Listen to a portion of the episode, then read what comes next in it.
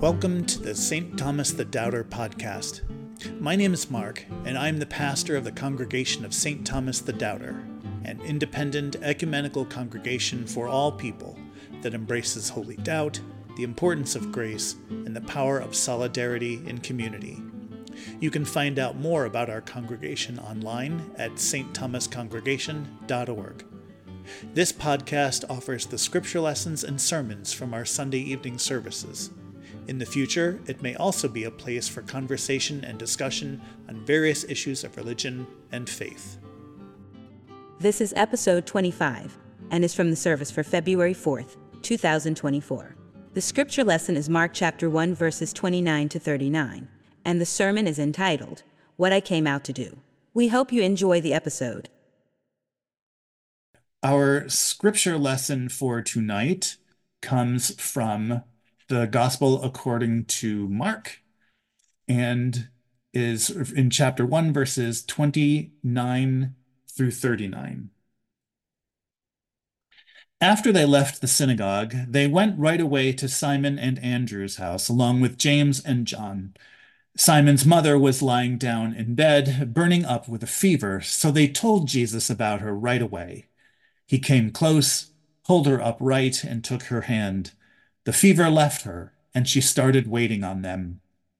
After it got late around sunset, people started bringing everyone with a serious illness or who was afflicted by an evil spirit. The whole city was crowding around the door.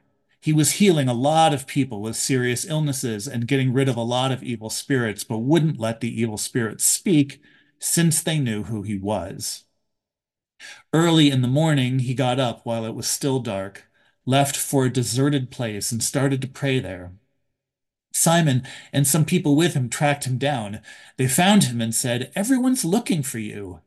He said, Let's go into the neighboring towns so that I can preach there too, since I came out to do just that.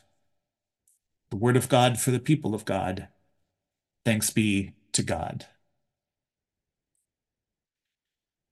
So, there's a lot going on in this passage. There's a lot of things in these 11 verses. In fact, it feels more like three short vignettes than it feels like one overall Bible narrative.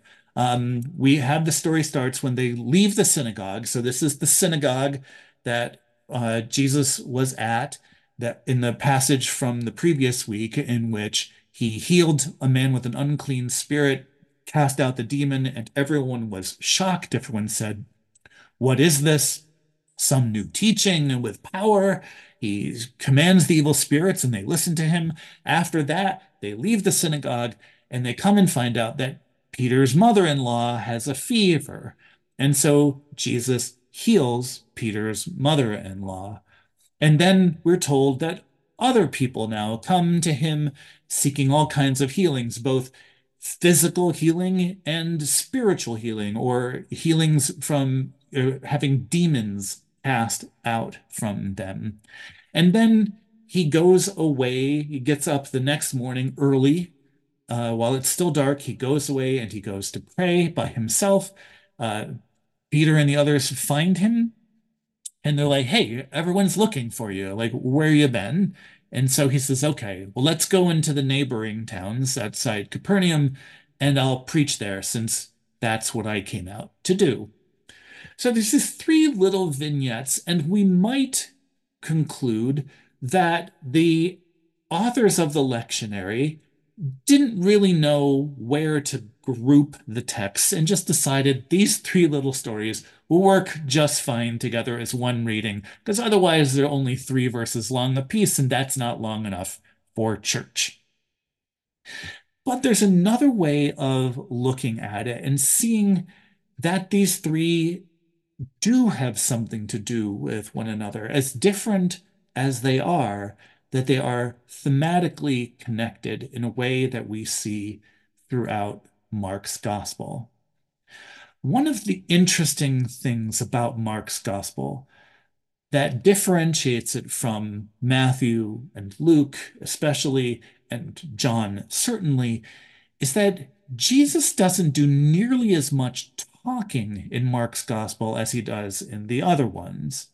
In fact, if you have one of those old red letter Bibles where they put all of Jesus's words in red, John is just pages and pages of red because Jesus goes into these extended discourses where he talks philosophically and theologically about who he is and what he means. In Matthew's gospel, there are five big chunks of red letter text the first one, the longest one, being the Sermon on the Mount in chapters five through seven. And then we get four other teaching discourses throughout. And these clumps of text of Jesus talking are all teachings. Mark's gospel, by contrast, tells us that Jesus teaches, but rarely tells us what it was he taught. There are a handful of parables in Mark's gospel fewer than 10 that you know the parable of the sower the parable of the mustard seed the parable a couple of other parables beside but not nearly so many as we would find in matthew or luke and yet the idea of jesus preaching and teaching is repeated frequently throughout the gospel so it's not unreasonable to ask if Mark isn't telling us what he was preaching, what was he preaching? I mean, we're told that everyone is astounded by his preaching. Literally, the Greek says, knocked out of their wits, like that they're gobsmacked by what he's doing. But then Mark never really says what it is he said that got them to do that. So it's interesting that these three little stories, the third one of them ends with Jesus saying, okay, let's go into the neighboring towns. I'll preach there. That's what I came out to do. But here's where I think that the grouping of these texts is not arbitrary. That in a way, they're all telling us what Jesus is preaching. See, Jesus' ministry begins with him proclaiming, after John the Baptist is arrested, he proclaims the kingdom of heaven is at hand. The kingdom of God is at hand. Repent and believe in the good news. So we know that Jesus' proclamation is at its heart a proclamation about the kingdom of God being at hand, imminent in its arrival. But the way he preaches that is not limited to the words that he uses. In that first passage, we find Peter's mother in law is sick. She has a fever. She's burning up, we're told, with fever. Jesus heals her in an interesting way. He touches her hand. This is a feature of Mark's gospel. Jesus heals in very hands on touchy ways. He touches people, he rubs mud into their eyes, he uses spittle, all kinds of things, very physical, very present, very real. He holds her hand, and then the Greek says he lifts her upright. The Greek actually says he raises her, which is a nice foreshadowing of another raising that we will see. See, Jesus's ministry here to Simon Peter's mother is, in effect, a kind of preview of the resurrection itself, of the raising of Jairus's daughter, right? Of raising people to new life. And how does she respond? By serving. That's discipleship right there in a nutshell. We who have been raised through Christ then serve, right? She waits on him or serves him out of gratitude and thanksgiving for what he's done. Next, we see that people are coming for healing, and there are two kinds of healing. There are two kinds of verbs that get used here. One is therapeuo, which is the root of the word therapy and therapeutic and all that kind of stuff. That's the regular healing that he's doing for people who are sick or injured or have otherwise afflictions. And then there are the people who come with the demons, and he kicks them out or throws them out or gets rid of them, however you want to translate that. And these are different. The demons are, they're evil spirits, unclean spirits, but they were understood as a kind of working out of fates. That is, there were kind of these afflictions that the fates hurled at people. And that was the kind of Greek way of understanding what a daimon was, that it was kind of spirit that of chance affliction right? So there's people who are ordinarily sick, and then there are people who have experienced these chance afflictions, and he heals one and he casts out the affliction for the other. And then he goes off by himself to pray, to rest, to center. And when he is literally hunted down, that's the that's the Greek word that is used that they they track him down like he's a fugitive, the disciples, he responds by saying, Okay, I'll go into the country and we'll preach in the towns there. That's what I've been called out to do. So, what we understand then is all of it is part of Jesus's proclamation, right? He heals, he raises, he comforts, he casts off afflictions, he restores himself, and then he goes and he does it again in fact, there is a passage in uh, in the gospel where Jesus is asked by the disciples of John the Baptist, "Are you the one we're waiting for, or is there another?" And Jesus' response is, "Go tell John this: the dead, you know, the the blind can see, the deaf can hear, the lame can walk."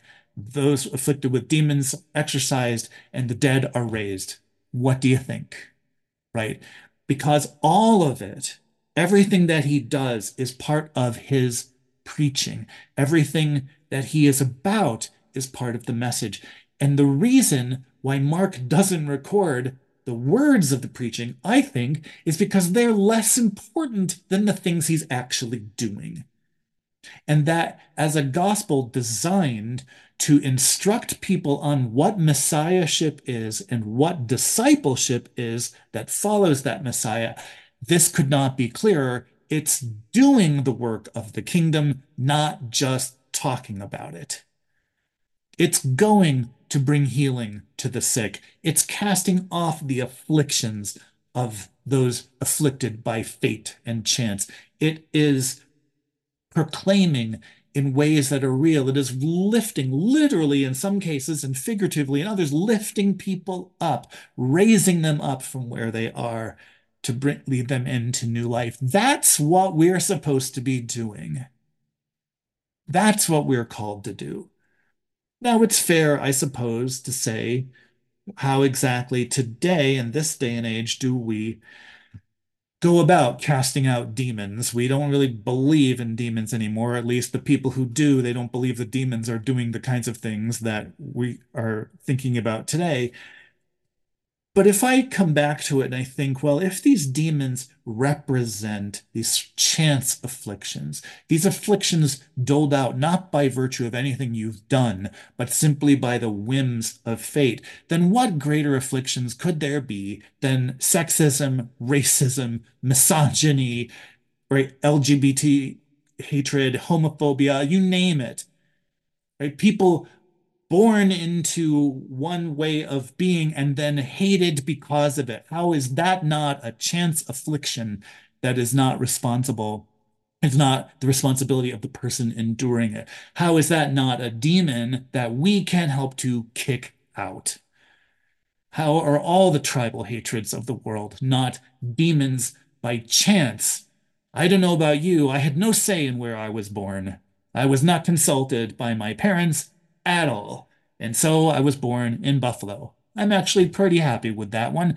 But other people may not be happy with where they were born because what that means is they were born into some situation of disadvantage or persecution or oppression, and they had nothing to do with it. Those are the demons we face today. Those are the demons we are called as disciples of Christ to kick to the curb. And we're called to extend very real physical healing to people, not just wish them well and offer our thoughts and prayers. We are called to lift people up, raising them both in terms of dignity and respect, but also in terms of actual wellness. Helping people to overcome the stigmas of mental health, of other afflictions, helping them to feel loved and cared for. And all of this is preaching. All of this is how Jesus preached. That's what's so astounding. When people say in the gospel that he preaches as one with authority, or as we talked about in Bible study on Wednesday, as one with power and not as their scribes, that's what I think they mean. He's not just talking, well, I read it in a book and this is what I think the law means. He's showing you he, he, he cures a man, uh, he kicks out a spirit of an unclean, an unclean spirit out of a man in synagogue, and everyone is like, wow, what a teaching, they say.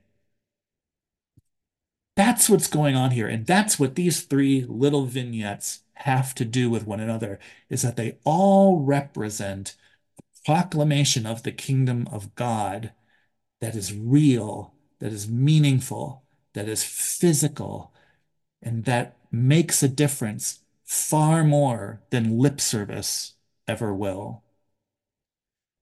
Mark's gospel is a gospel that is designed to help people understand that messiahship was never about power, was never about taking a throne, was never about exerting force over other people.